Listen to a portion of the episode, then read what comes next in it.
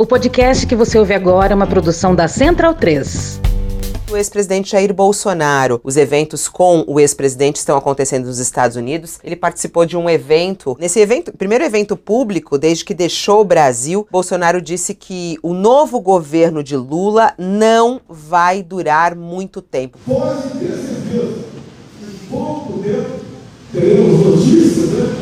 Ou por si só, se esse governo lá continuar na linha que demonstrou nesse mesmo não vai durar muito tempo. Vai a merda. Medo e delírio em Brasília. Vocês percebem a loucura? Legal. Olá, bem-vindos ao Medo e Delírio em Brasília com as últimas notícias do que restou do Brasil. Bom dia, boa tarde, boa noite por enquanto. Eu sou o Cristiano Botafogo. Cristiano, seu lixo. Nojento. Nojento! Nojento! E o Medo e Delírio em Brasília é escrito por Pedro Daltro. Um abraço, Daltro! Esse é o episódio dias 30 e 31. Bora passar pano? Não. Então bora passar um pouquinho menos de raiva? Bora! Bora! Bora! Bora! Primeiro de abril. É meu pau em sua mão. Dia 1 de abril tá chegando, hein? E vale lembrar que 31 de março é o caralho. Existem companheiros que até hoje eles dizem assim, poxa, nós buscamos fazer o melhor e levamos pedrada de todas as formas. Bora pro Bernardo Melo no dia 26 no Globo.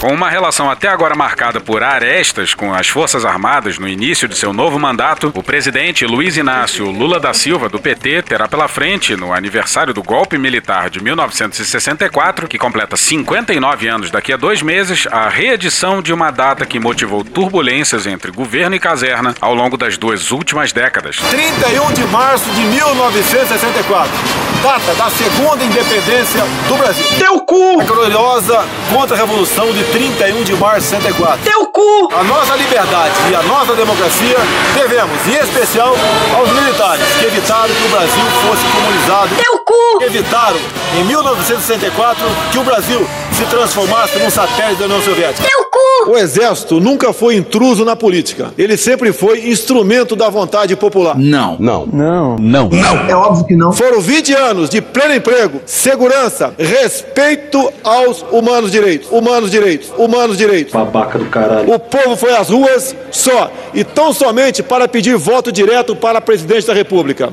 Hoje o povo vota para presidente, mas não tem saúde, segurança, educação, emprego, paz e futuro. Chega de mentiras! Chegará o momento onde um novo 31 de março ou uma nova Operação Condor não serão suficientes para impedir o Brasil e a América Latina de serem lançados no braço do comunismo. Olha! Deus salve 31 de março de 64.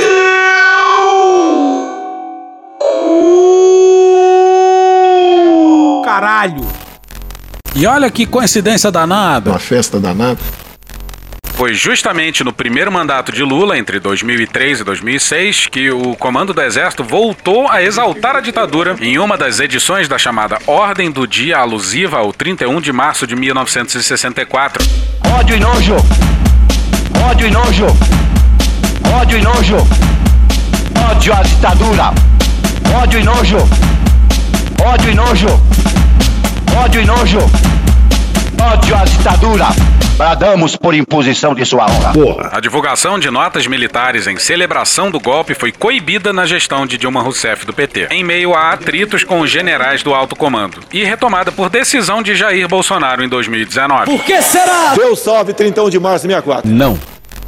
Sim, eles sempre comemoraram 1964, mas em ordens do Dia do Exército, só mesmo durante o governo do PT. Por quê? Por quê? Porque. Sabe por quê? Eu não sei. Eu sei. Porque caralhos, o Lula, com a aprovação nas alturas, não proibiu as ordens do dia durante seus dois mandatos, hein? Esqueceu-se. Não pode, cara. Engenheiro de obra pronta. Só um minutinho.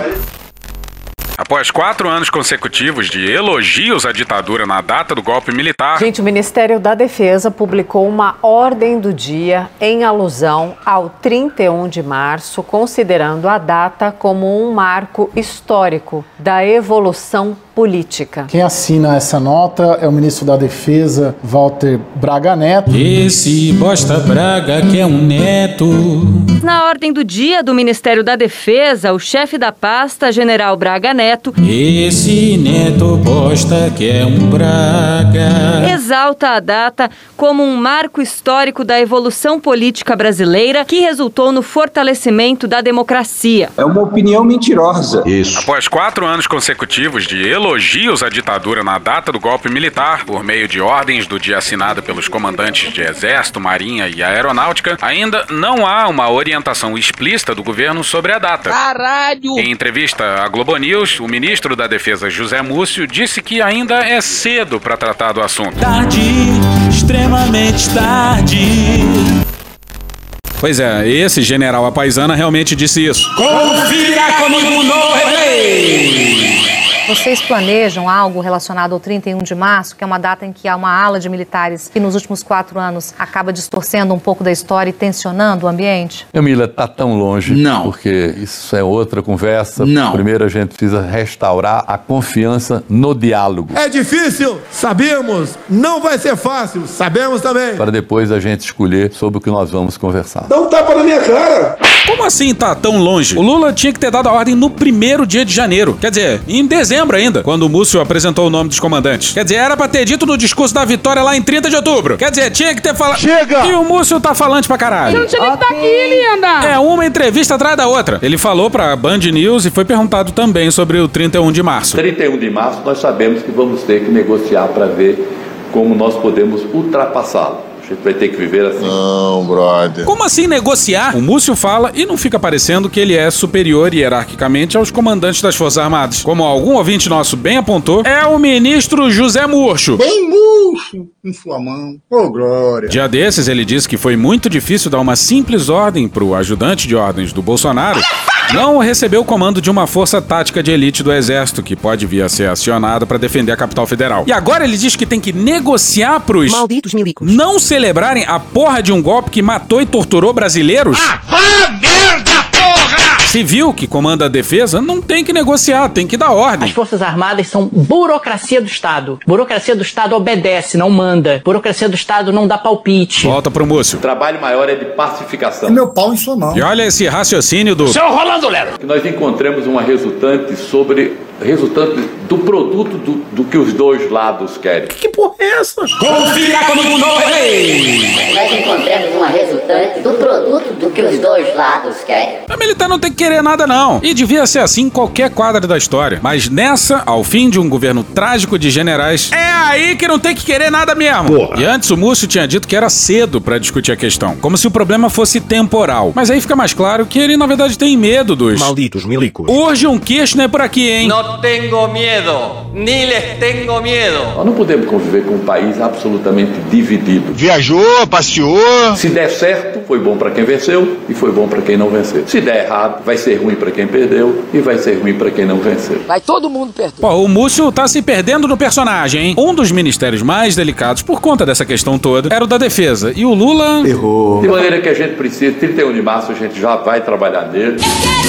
Mas eu ainda estou falando muito no 8 de janeiro. Uma coisa é uma coisa, outra coisa é outra coisa. Tomara que não aconteça nada, porque nós sobrevivemos a muitos 31 de março, desde o 31 de março, sobre o qual nós estamos falando. Ele disse isso mesmo? Sim, já teve ordens do dia celebrando o golpe e a gente sobreviveu. Qual seria o problema de uma outra ordem do dia golpista e mal criada, né? Claro que não pode. Durante o governo do ex-presidente Jair Bolsonaro, houve comemoração na- no dia 31 de março, em relação à data. Mas na gestão da ex-presidente Dilma Rousseff, a comemoração foi vetada. Existe alguma possibilidade de vetar qualquer comemoração, já pensando no que aconteceu no dia 8 de janeiro? É claro que a gente não pode andar de olho no retrovisor, né, ministro? Tem que olhar para frente. Mas tem essa possibilidade de se vetar qualquer tipo de comemoração? essa eu quero ver. Não, não quero ver, não. Olha, eu acho que o primeiro trabalho, Carol, achei ótimo, é a gente diminuir esse retrovisor. Não, brother. Parece que o, vidro de olhar para frente está bem melhor do que os retrovisores. E parece que está havendo aí um certo delírio. Nós vamos chegar lá. Será mesmo? Que houve o Dilma Rousseff foi uma coisa, com a presidenta Dilma Rousseff foi uma coisa, com o presidente Bolsonaro foi outra, com outros presidentes foram outras coisas. Seu Rolando Lero! Pra que dar entrevista? Pra ficar juntando palavras de forma absolutamente desconexa da realidade e do cargo que ele ocupa. O fundamental é que nós façamos uma coisa que pacifique esse país. Esse país precisa virar essas páginas para que a gente possa construir o futuro que nós merecemos. Fugiu da pergunta! Eu estou muito decepcionado. O assunto volta pro 8 de janeiro e. É importante também que nós não punamos inocentes. É óbvio! E que punamos os culpados. Legal. De maneira que, se couber, se couber, se couber. Como assim? Não entendi. As Forças Armadas puniram alguém que participou das Forças Armadas naquele episódio, eles serão, ele será punido. Não, nenhum general vai ser punido, claro. Brasil bagunça. Se algum militar vier a ser punido, certamente não vai ser general. Vão pegar uns bois de piranha quaisquer ali no meio da hierarquia e vai ser só isso. Infelizmente. Tipo esse cara aqui, ó. Forças Armadas, filha da puta! Oi! Ordens generais, filha da puta! Mas o. o. o. o. o. o, o Nós somos contra o uso de drogas. o governo, o senhor, cê- vocês esperam que haja também uma defesa de punição pública por parte das Forças Armadas? Traz pra mim, Marquinhos, traz pra mim. Muito bom, muito bom. Não, quem for culpado será punido, não precisa de defesa pública. Né? Ali foi um conjunto de erros, né? muitos erraram, muitos subestimaram o que podia acontecer. né? Se você for fazer um elenco, qual foi o maior erro, foram pequenos erros ou erros maiores que se somaram e deu naquilo. Como se fossem só erros não intencionais. E a impressão que dá é que o Múcio dá a entrevista pra forçar a própria demissão. Essa parte sobre o dia 8 é espantosa. Por mais que o senhor falou que não é bom muito olhar para o retrovisor, mas é, a informação que a gente tem é que o comando do Exército teria aconselhado o presidente Lula a não agir na noite de 8 de janeiro, porque isso poderia até suscitar em casos mais graves, inclusive em mortes. Vai morrer gente? Vai morrer gente. Se vai morrer alguns inocentes, tudo bem. pessoas serão contaminadas, algumas delas morrerão. É, po- pode ser que pegue e venha a falecer, mas o que, que a gente, o que, que a gente pode fazer? Caralho! Porque as pessoas estariam armadas e seria melhor então a ação no dia seguinte. E por isso barrou-se a investida da polícia militar e só então no dia seguinte é que houve a ação com mais de mil pessoas presas. Vamos lá, o exército não aconselhou nada. Não teve aconselhamento. Teve o comandante do exército enquadrando um bando de civil. Olha esse diálogo entre o general, comandante militar do Planalto no dia 8 e o Flávio Dino. Foi durante a tarde, mas mostra bem o clima de insubordinação reinante no Lauro Jardim no Globo no dia 29. Tentando mostrar algum controle da situação, o general disse ao ministro numa das salas do Ministério da Justiça: Já estão evacuando o palácio. Ao que o Dino perguntou: Quantos presos? Dutra de Menezes também respondeu com outra pergunta: Presos? Não tenha dúvida nenhuma que eu tive muita dificuldade em tirar o núcleo desses movimentos. Porque eu tinha certeza que eu estava mexendo ou negociando com gente que tinha ligações até com as próprias Forças Armadas. Foi o bastante para Dino, já com os nervos à flor da pele, sair do sério. Preso, general! Tem que prender, general! Eles cometeram um crime, general! Ordens generais, filha da puta! Foi só então que Dutra de Menezes ligou para um coronel mandando deter os baderneiros. Mas que filho da puta, olha aí, veja você. Volta pra entrevista na Band. Isso é importante para a gente saber qual que é o potencial desse grupo, dessas pessoas, né? Uma coisa é uma manifestação pacífica. Um movimento passivo, passivo! Outra coisa é quem sai de casa com arma de fogo na mão, pra gente entender como eles vão agir também de agora em diante. Eu queria entender se realmente procede esse tipo de informação, de que havia essa preocupação e por isso o presidente Lula preferiu agir com parcimônia diante da- até do poder balístico dessas pessoas. E a história é essa aqui, ó. César Feitosa e Júlia Na Folha no dia 31. O presidente Luiz Inácio Lula da Silva, do PT, deu aval para o Exército realizar a operação de desmonte do acampamento golpista em frente ao quartel-general somente no dia seguinte à invasão às sedes dos três poderes. Parece uma história para diminuir o estrago para cima do exército. O comandante colocou fileiras de soldados e blindados na frente do QG e impediu a entrada da polícia, mesmo com decisão judicial e decisão do interventor federal. A questão não é se Lula deu ou não aval. Alguém acha que a polícia de Brasília, a mais bolsonarista do país, ia para cima do exército? Não, não, não! O que cabia ao Lula fazer ali era demitir o comandante naquele dia 8 mesmo. Mas. Deu errado. Pessoas próximas ao presidente dizem ainda que o exército comunicou a Lula que havia pessoas armadas no acampamento. Os militares argumentaram que ocorreria uma tragédia caso a operação fosse realizada à noite.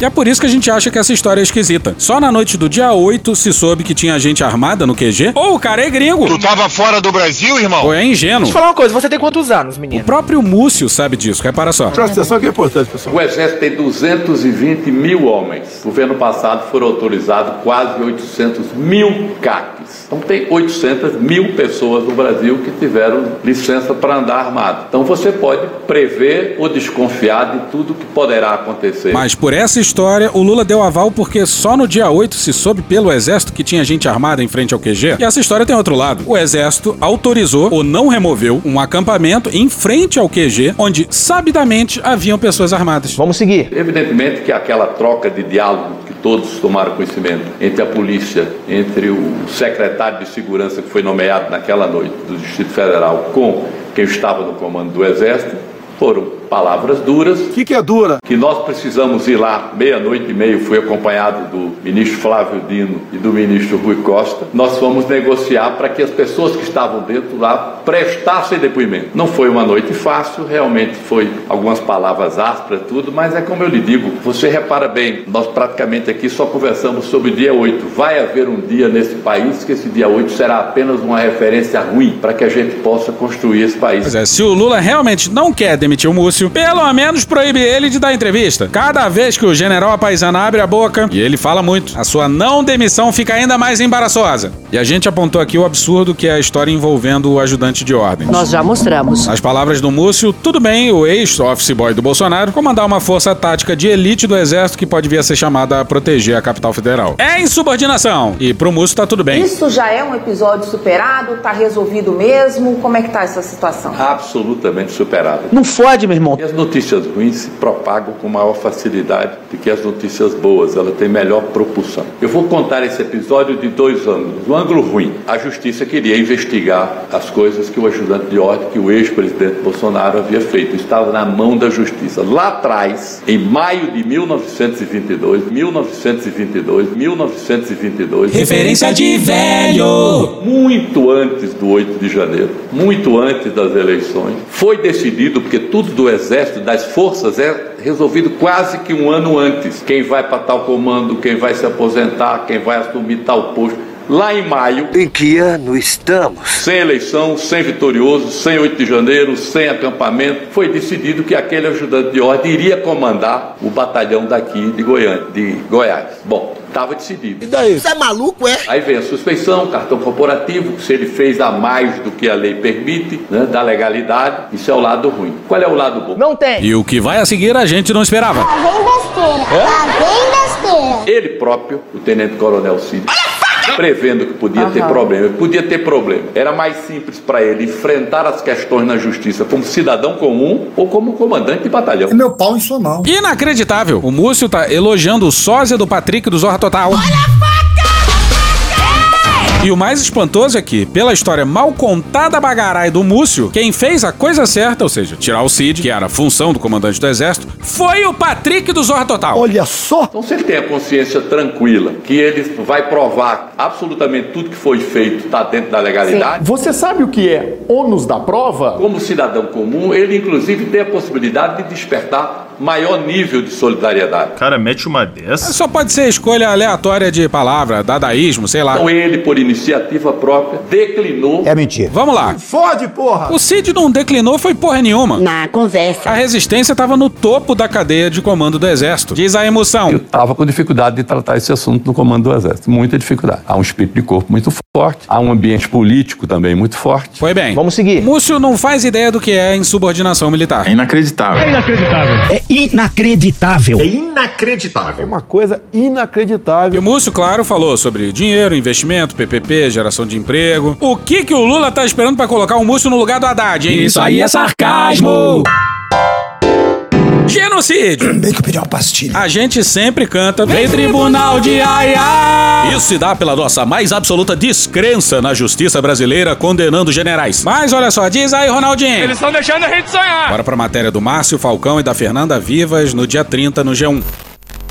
O ministro Luiz Roberto Barroso, do Supremo Tribunal Federal, determinou nesta segunda, dia 30, a investigação da possível prática dos crimes de genocídio de indígenas e de desobediência de decisões judiciais por parte de autoridades do governo Jair Bolsonaro. Qualquer decisão! De acordo com lei de 1956, de acordo com lei de 1956, comete o crime de genocídio a pessoa que age com intenção de destruir, totalmente ou em parte, grupo nacional, étnico, racial ou religioso. Pois é, 570 crianças mortas nos últimos quatro anos, acho que bate o conceito. E é assim que se mata um povo. Realmente a cavalaria brasileira foi muito incompetente. Competente sim, foi a cavalaria norte-americana que dizimou os seus índios no passado. E hoje em dia ele não tem esse problema lá. Para tomar a decisão dessa segunda-feira, Luiz Roberto Barroso analisou dados apresentados pelo governo, além de informações e pedidos da Articulação dos Povos Indígenas do Brasil, a APIB, e do Ministério Público Federal. O ministro do STF determinou ainda que o governo de Luiz Inácio Lula da Silva, do PT, atue para garantir a retirada de garimpos ilegais em sete terras indígenas e fixou o prazo de 30 dias para que seja apresentado um diagnóstico dessas comunidades, com respectivo planejamento e cronograma de execução de medidas. Pois é, isso aí é imperativo. É o que resta ser feito. Mas vai ser mais difícil depois do Bolsonaro armar todo mundo. Nós batemos recorde ano passado em relação a 2019, né? De mais, acho que 90% de venda de armas. Tá pouco ainda, tem que comentar mais. Teu cu! Sabe como é que é, né? É uma luta do bem contra o mal. Não. E o indigenista Sidney Possuelo deu uma ótima entrevista pro Nexo, na matéria da Isadora Rupp, no Nexo, no dia 24. Abre aspas, se o exército e a aeronáutica não forem capazes de colocar para fora 20 mil homens, então, pelo amor de Deus, não podemos entrar em guerra nem com o Suriname. Tá na lei de criação da FUNAI que as Forças Armadas podem contribuir. Então, por que não usar? Com vontade política, será possível. Estava com dificuldade de tratar esse assunto no comando do Exército. Muita dificuldade. Há um espírito de corpo muito forte, há um ambiente político também muito forte. Há um ambiente político também muito forte. Pra caralho! E olha que não é qualquer exército, não, hein? A gente faz a maior máquina de guerra do mundo corar. O Brasil tem, na minha contabilidade aqui, 171 generais na ativa. Desses, 16 são generais de exército, chamados quatro estrelas, que compõem o alto comando do exército. Tem a maior remuneração, os cargos mais importantes. Só para ter uma comparação, os Estados Unidos, que é o exército mais poderoso do mundo, o terceiro maior em número de soldados, tem 17 generais quatro estrelas. E está no número mais alto da sua história desde a Segunda Guerra Mundial. Volta para o Márcio Falcão e para Fernanda Vivas no G1. Em suas decisões, Barroso afirma que os dados reunidos indicam, abre aspas, quadro gravíssimo e preocupante, sugestivo de absoluta anomia, ausência de regras no trato da matéria, bem como da prática de múltiplos ilícitos, crimes, com a participação de altas autoridades federais. Fecha aspas. O ministro afirma que documentos sugerem, abre aspas, um quadro de absoluta insegurança dos povos indígenas envolvidos, bem como a ocorrência de ação ou omissão parcial ou total por parte de autoridades federais federais, agravando tal situação. Fecha aspas. Uma mistura do mal com atraso e pitadas de psicopatia. Lembrando que já havia uma decisão assim para o governo Bolsonaro, que não fez nada. Esse presidente não mais cumprirá! E olha alguns indícios apresentados pelo Barroso, resumidos pelo Reinaldo Azevedo no UOL no dia 31. Anderson Torres, ministro da Justiça, antecipou no Diário Oficial futura ação sigilosa. Ibama também divulgou entre servidores Operação Sigilosa. Alteração sem explicação de operação militar alegando falta de recursos. Forças Armadas desistiram de operação conjunta com a PF três dias antes de acontecer, expondo agentes a risco. Puta que pariu. Aviões apreendidos de garimpeiros devolvidos aos criminosos. Caralho! Falta de controle do tráfego aéreo de Roraima. Six. Não realização ou simulação de desintrusão de garimpeiros. É essa? Que porra é essa, Bacana? Fala logo, porra. Ações outras que dificultaram a atuação de órgãos oficiais na proteção aos indígenas. Pois é, 29 aeronaves sumiram e a aeronáutica não controlava o tráfego aéreo em Roraima. O PCC agradece isso daí. Fecha aí, Mourão. Se o nosso governo falhar, errar demais, porque todo mundo erra, mas se errar demais, essa conta irá para as Forças Armadas. Ele está desopilando. Cada vez que o Flávio abre a boca para falar do pai, sai uma pérola maravilhosa. Uma grande honra não apenas ser seu filho, mas um eterno aluno aprendiz de tudo que você ensinou como pai, como político. Que merda. O feeling, a intuição do presidente Bolsonaro, que é algo raríssimo, não conheço, não é porque é o meu pai, não vejo nada igual no mundo político, essa visão de longo alcance que eu chamo, que, ele, que eu falo que ele tem, e costuma dar certo. Então ele tem exatamente aquele tato de saber como é que se comunica com população. Você tá falando sério? Olha o que ele falou sobre a volta do Mui Patriótico Jair! Alice Cravo no dia 28 no Globo. Abre aspas, não tem previsão. Ele que sabe. Pode ser amanhã, pode ser daqui a seis meses. Pode não voltar nunca? Não sei. Ele tá desopilando. Você nunca tirou férias, não? Ah, gastou 2 milhões nas férias. Vai ter mais férias ainda pra ser gasto. Fique, fique tranquilo. E o Flávio jura que o pai não tem medo de ser preso, não. Eu nunca serei preso! Há controvérsias. Abre aspas, não tem temor nenhum. Nós devemos aprender com o erro dos outros. Alguém conhece a senhora Giannini Anhas? Pouca gente conhece. Alguém já ouviu falar de uma, uma senhora chamada Giannini Anhas? Alguém sabe onde está a senhora Giannini Anhas hoje em dia? Está presa. Ele não tem nenhuma responsabilidade sobre o que aconteceu no Brasil. Caralho! Se ele tivesse sentado na cadeira de presidente, poderia falar que ele facilitou alguma coisa. Fecha aspas. Em 50 metros, tire o cu da reta. E diz aí, Bolsonaro, o que, que tu é? Sou ousado! Na área Trindade, na coluna do Lauro Jardim, no Globo, no dia 29. Jair Bolsonaro combinou com Antônio Macedo, o cirurgião que o operou da facada, que disponibilize um carro para levá-lo diretamente do aeroporto de Guarulhos ao hospital Vila Nova Star quando voltar dos Estados Unidos, para fazer a cirurgia que vai corrigir a alça que tem causado constantes episódios de suboclusão intestinal. É questão do cocô. Bolsonaro tá adiando a volta pro Brasil. Andou na prancha. Cuidado que o Xandão vai te pegar. Quer desembarcar logo e já ir direto operar. Algo nos diz que uma bomba fecal ambulante não devia voar a sei lá quantos mil metros de altitude. Bomba. E olha só, malandro é malandro e mané é mané. A propósito, enquanto Jair Bolsonaro esteve internado em Orlando, recebeu no hospital o acompanhamento de Ricardo Camarinha, ex-médico da presidência, enviado pelo próprio presidente a uma vaga de segundo oficial no escritório da Apex Brasil, em Miami. Uma festa danada. Agora, o que, que um médico da presidência fazia em Miami trabalhando com exportação de produtos brasileiros? Nada, nada, nada, nada. Ah, e o Bolsonaro reapareceu? Infelizmente. Primeiro num jantar do PL em Brasília. A Michele foi ao jantar e ligou pro Bolsonaro, que falou com. João Valdemar. No Viva Voz, com o microfone transmitindo a voz dele pros parlamentares do partido ali no lugar. É constrangedor. É constrangedor. Lá em 2019, com vocês, vai continuar e para imorrível, nós realmente cada vez mais estaremos o futuro do nosso Brasil. Procurem cenas por aí desse jantar do PL e vejam a reação de constrangimento da Michelle na hora que ela ouve a palavra imorrível. Já falei que sou imorrível, sou imbrochável, também sou incomível. Sabe como é que é, né? Ele é meio sem noção. Bolsonaro louvou o democratíssimo Rogério Marinho. Nem existe isso, você tá inventando palavras. Aqui no teu lado, Bolsonaro. Marinho tá aqui do teu lado, vai te dar uma câmera, Marinho. Ô, presidente, você tem sua falta aqui, viu? Mentiroso sem vergonha, vai pro inferno. Você tem sua falta, você tá aqui em espírito. Você tá aqui em espírito. Melhores frases para se dizer a um falecido. Aí lá na Flórida, o Bolsonaro foi conversar com os apoiadores. Aviso de gatilho! E simplesmente enfiou a mão na bunda. No cu! No cu! Eu não tô doido, não! Colocou a mão no bolso e segundos depois deu uma cheirada furiosa na mão. Que delícia, cara! Ainda bem que isso aqui é podcast e não tem imagem. Nojento. A gente tá fudido. A gente tá muito fudido. Bom, ontem, dia 1 teve a eleição para as presidências da Câmara e do Senado. E era pra gente já ter falado disso. Mas o Brasil não ajuda. Porra, Brasil!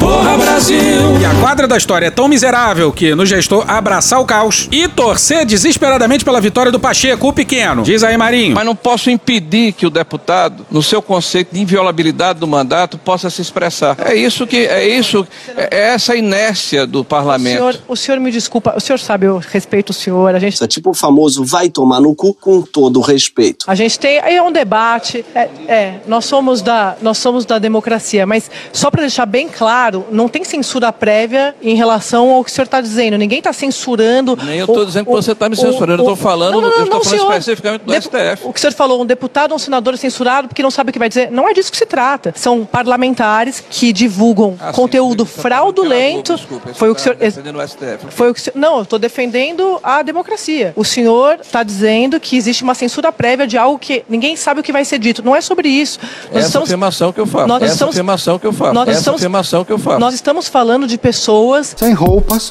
uma atrás da outra, com o dedo no cu, com o dedo no cu, tarado. Estamos falando de pessoas que divulgam conteúdo fraudulento, incitando violência, incitando golpismos e atos terroristas e por aí vai. Não posso crer que o senhor, como um democrata, como o senhor está dizendo que o senhor é, o senhor compactue com isso. E Pacheco versus Marinho teve algumas interpretações. Por um lado, alguns disseram que o Pacheco estava articulando mal. Por outro, que muita gente declarou publicamente voto no Marinho só para fazer aquele cu doce e aumentar o preço do voto. As duas coisas podem ser verdade ao mesmo tempo. Por um terceiro lado, Não é de se negar que o 3D está se tornando cada vez mais comum em nosso cotidiano. nos últimos dias, o pessoal lá em Brasília, no Palácio, no STF, entrou em ação para evitar uma possível eleição do Marinho. Vamos lá. Marinho tinha fechado uma aliança entre PL, republicanos e PP. Bora para Thaisa Oliveira e Ranier Bragon no dia 29 na Folha.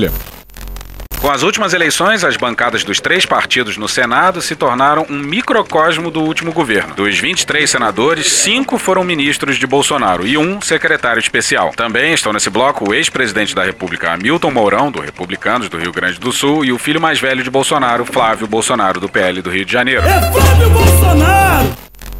No fim das contas, o Pacheco se reelegeu. E pra quem acha que o STF devia ficar só vendo, não entendeu o tamanho da merda. Olha o tamanho da merda. Compreende a merda. Gente, nós não estamos numa situação normal. Nós estamos numa situação em que é arbitrariedade contra arbitrariedade. É arbitrariedade do lado do Bolsonaro e é arbitrariedade do lado do STF para defender a democracia. Então você fica com qual arbitrariedade? Você vai o quê? Defender em abstrato os princípios do Estado Democrático de Direito? De jeito nenhum. Quem defende em abstrato, depois engole o Hitler, certo? Para ser eleito, o Marinho precisava de 41 votos dos 81 senadores. No fim das contas, teve 32. E lembrando que para criar uma CPI para cima do STF, é preciso ter um terço dos 81 senadores, 27. Obviamente que o voto nessa eleição foi secreto. E para criar uma CPI tem que meter a cara. Mas ainda assim não é bom sinal. E se alguém tem dúvida de que essa era e ainda será a grande bandeira do Marinho, bora com ele. Povo abençoado do Brasil, a eleição para presidente do Senado, os senadores vão ter que fazer uma escolha. Ou vão votar em Pacheco, que é capacho, capacho, capacho do ditador da toga, Alexandre de Moraes. Um sujeito lombrosiano. Votar em Rogério Marinho, que representa o povo. Eu não sou povo desse rapaz! Eu sei que o Girão, um dos melhores senadores da República, não tem chance. Caralho! Indústria da maconha, produtos à base da maconha. Você fala em maconha. Ninguém me ofereceu ainda um cigarro de maconha. A Michele Bolsonaro teve na posse dos deputados. Foi perguntado se o Bolsonaro tinha medo de ser preso. E ela disse que não é ele que tem medo de ser preso. E aí? Uma ideia já há algum tempo sendo gestada pelo entorno de Rodrigo Pacheco de se colocar um mandato para os ministros do Supremo, aprovar uma emenda à Constituição e se coloca um prazo de 12 ou 15 anos para os ministros, não fica de maneira vitalícia, entre aspas, não é, né? Mas na prática, é, não é formalmente, mas na prática é praticamente isso. E a ideia de um mandato nem é ruim, não. O problema é isso vir dias após o fim do governo Bolsonaro, em que a cruzada dos bolsonaristas, agora na oposição, vai continuar, entre outras coisas, fustigando o STF. Que a paz não vai ter aqui. Vai ter guerra, tá? Sai, desgraça! Você fica até completar agora os 75 anos. Essa ideia que estava sendo conversada, ela foi levada para os ministros do Supremo. Os ministros do Supremo, de acordo com o que eu apurei, a maior parte achou que ok, desde que, obviamente, valha para quem vier a assumir, não para agora. Diz aí, Cecília. Então, assim, a gente está fudido. Por que, que ela foi externalizada? Porque essa discussão sobre o tamanho do STF, a frente que na avaliação do, de Marinho e de seus apoiadores, a frente que o STF faz ao Senado, impeachment de ministro, CPI Lavatoga, é um ativo da campanha de Rogério Marinho. Então, é, Pacheco resolveu colocar em prática, em campo, melhor falando, essa ideia que já vem de algum tempo. E aí resta ao STF, Bela Megali no dia 1 no Globo. Em paralelo ao discurso de defesa da democracia, uma ala da corte passou a defender que os ministros adotem uma espécie de autocontenção e preservação. As conversas se intensificaram após a invasão dos prédios dos três poderes em 8 de janeiro. Alguns magistrados já comunicaram integrantes do governo e congressistas sobre a nova postura que vão adotar. Apesar de haver conversas para que essa conduta predomine entre os membros da corte, a avaliação que alguns deles, como Alexandre de Moraes, tendem a não seguir essa linha. Tá certíssimo. Pois é, numa quadra menos distópica da história, vai ser preciso um freio de arrumação. Mas esse 2023 está mostrando que ainda não chegou essa hora, não. E o Lira, claro, tá reeleito. E não vamos usar nossa vírgula favorita pro Lira, que o pai dele passou mal na Câmara, lá na posse dos deputados. Melhoras pro Bill de Lira e tudo de ruim pro filho dele na presidência da Câmara. Calma, Buceta. O Lira já bateu na mulher e no discurso antes da eleição ficou gritando contra a violência doméstica. Amiga, não tenho como te defender. Tinha quem dissesse que o Lira ia amealhar mais de 500 votos. E olha que são 513 deputados. E a única pessoa que teve coragem de disputar com o Lira foi o Chico Alencar. Um cara do Novo, na última hora, anunciou candidatura, mas foi só pra gritar insanidade por 15 minutos na sessão de votação. Que tristeza. Bora pro Chico Alencar, no Bernardo Melo Franco, no dia 27, no Globo. Abre aspas, quanto mais votos ele receber, mais poder de barganha terá. O governo terá que lidar com a chantagem permanente do Centrão. Fecha aspas. Bom, chantagem ia ter de qualquer jeito. No fim das contas, o Lira teve 464 votos. Mas o fato de só o Chico Alencar de fato ter se colocado na disputa mostra que. O Lira é foda! E a gente precisa confessar que essa dupla que faz o Medelírio já lançou votos no Chico Alencar. Mas realisticamente falando, não tem pra onde correr. O Lira é muito forte em Brasília de fato, mesmo com o STF acabando com o orçamento secreto. E o PT ainda tem aquele trauma de quando colocou o Quinalha pra concorrer contra o Eduardo Cunha. Que Deus tenha misericórdia dessa nação. Pra Jussara Soares, pro Lauriberto Pompeu e o Gabriel Saboia no Globo no dia 28. Favorito na disputa pela reeleição, o presidente da Câmara, Arthur Lira, do PP de Alagoas, chegou a um acordo com as duas maiores bancadas, PT e PL, para a divisão de postos estratégicos na estrutura da casa. Para que o acerto fosse possível, a sigla do ex-presidente Jair Bolsonaro abriu mão do comando da CCJ, que deverá ser presidida por um petista. Em troca, o PL deve indicar um deputado da sigla como relator do orçamento de 2024, de olho na possibilidade de enviar recursos para redutos de aliados em ano de eleições municipais. Ih, rapaz. Bom, a CCJ é mais importante que o orçamento, então pelo menos isso. E quem acompanha o meu delírio Show! Drogado! sabe que o Lira se arrepende de ter dado a CCJ para Bia Kicis. Meses depois, ele estava pensando em como atropelar a CCJ, já que nada andava por lá. E é lá que nascem todos os projetos de lei. Pro Lira se bobear, é melhor a CCJ com alguém do PT do que com um maluco do PL. Mas calma que piora. Calma, que piora. Atenção, atenção. Essa eu quero ver. Não, não quero ver, não. Não, não quero ver, não. Ao entrar em acordo com Lira, o PL também abriu mão de indicar a primeira vice-presidência da Câmara, cadeira para a qual teria preferência por ter a maior bancada. O deputado Sóstenes Cavalcante, opositor de Lula e ligado ao pastor Silas Malafaia, era quem pleiteava o posto. Sóstenes, agora, deve ser escolhido para a segunda vice-presidência. E a primeira vice está prometida ao presidente do Republicanos, deputado Marcos Pereira. Pois é, a primeira vice-presidência periga ficar com a Universal. E a segunda com a Assembleia de Deus. Isso é loucura. Mas pelo menos o Malafaia se fudeu. E perdeu a primeira vice. Mas vai lá, se for pra conciliar, que seja com um maldito civil como Lira. Mas isso aqui é doideira. Vamos ceder e tal, mas tem que ter um limite, né, porra? Tem que saber o limite. Bora pra Natália Portinari na coluna do Guilherme Amado no Metrópolis no dia 25. O presidente da Câmara dos Deputados, Arthur Lira, tem usado as reuniões com as bancadas estaduais em sua casa para pedir votos para Jonathan de Jesus, deputado do Republicanos de Roraima, para a vaga de ministro do Tribunal de Contas da União. Teu cu. Mesmo os cracudos de política nunca ouviram falar desse rapaz. E ele tá no começo do terceiro mandato. O sujeito tem 39 anos. O rapaz deve ser um prodígio. Ele não tem nem 40 anos e pode vir a ganhar a aposentadoria dos sonhos de políticos que passam 5, 6, 7 legislaturas em Brasília. Como é que pode, né? Como é forte Brasília. Bora pra Tainá Andrade e o Rafael Felice. No dia primeiro, onde, Bolsonaro? Vai correr brasileiro agora aqui, ó. Isso.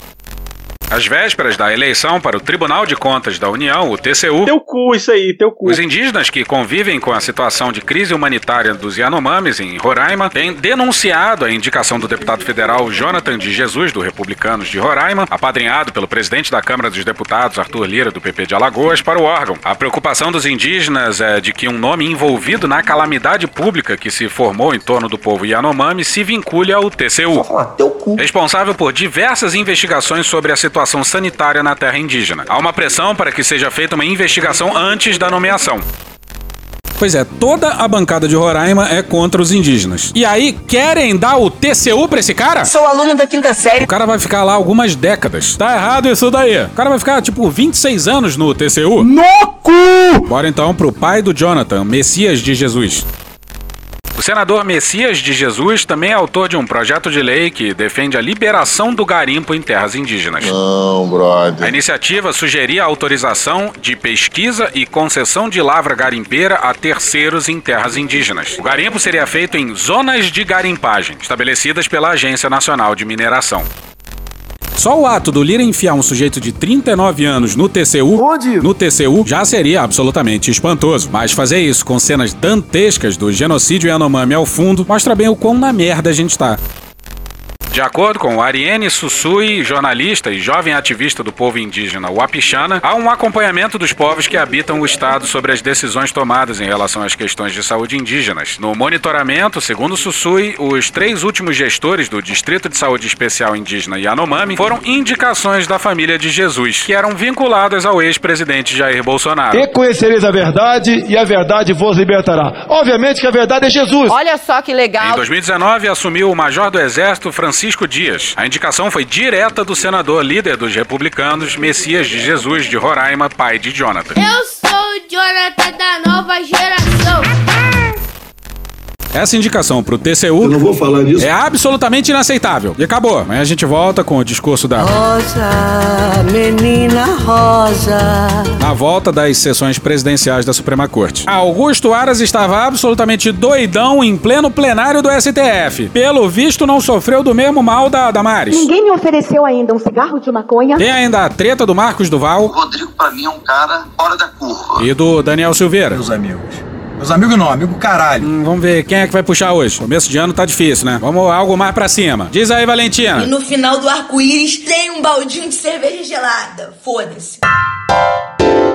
E hoje a gente fica por aqui. Esse episódio são áudios de UOL, Choque de Cultura, Gil Brother, Hermes e Renato, Galãs Feios, Os Trapalhões, Rede Globo, Professor Pasquale, Franciel Cruz, General Mourão, Midcast, Chitãozinho Chororó, Programa Cadeia, Casimiro, TV Câmara, Dom e Juan, Cara Tapa, Meteoro Brasil, Bruno Aleixo, Intercept Brasil, Devocional Bruno Binatti, TV Senado, CNN Brasil, Jornalismo TV Cultura, J Quest, Rádio Globo, Globo News, Super Pop, Band Jornalismo, Porta dos Fundos, Zorra Total, Escolinha do Professor Raimundo, Show da Xuxa, TV Justiça, Thiago Rodrigo, Quintal da Cultura, Programa Silvio Santos, Panorama CBN, Sai de Bamba, Samira Close, Fantástico, Jumanji, Advocacia Geral da União, Clipes do Balde, Diário do Sertão, Foro de Teresina, Sport TV, Poder 360, Chico Buarque, SBT News, Câmara dos Deputados, Desmentindo Bolsonaro, Leandro Rassum, Antônio Vivaldi, Brian McKnight, Gaveta, Planalto, TV Brasil, Grupo Revelação, Tchacabum, Braga Boys, Pânico, DPF Tubes, Antagonista, SATV, Cecília Oliveira, Greg News, G1, Gun Cars, Vitor Camejo, Falha de Cobertura, Flow, Cartoon Network, A Fazenda, Alexander Ignatov, Júlio Vitor, CNN Brasil, Entre Aspas TV, Programa do Ratinho, Jorge Benjó, Estadão, Valentina Bandeira, Carla Bora e The Office. Thank you! Se quiser e puder, pinga um lá pra gente no PicPay ou no apoia.se barra medo e delírio. Porra, doação ao caralho, porra. Não tem nem dinheiro pra me comprar um jogo de videogame, moro, cara? Assina o nosso feed no seu agregador de podcast favorito e dá uma olhada nas nossas redes sociais. E também no loja.medoedelirioembrasilha.com.br. Eu sou Cristiano Botafogo, o Medo e Delírio em Brasília é escrito por Pedro Daltro e um grande abraço. Bora passar pano? Não. Mas bora passar menos raiva? Bora. Me permite uma parte? Não lhe dou a parte. Vamos pra cima, porque a paz não vai ter aqui. Vai ter guerra, tá? Fizeram quatro anos de guerra contra a gente, agora chegou a época da colheita. Socorro, socorro, socorro. Acabou? Acabou.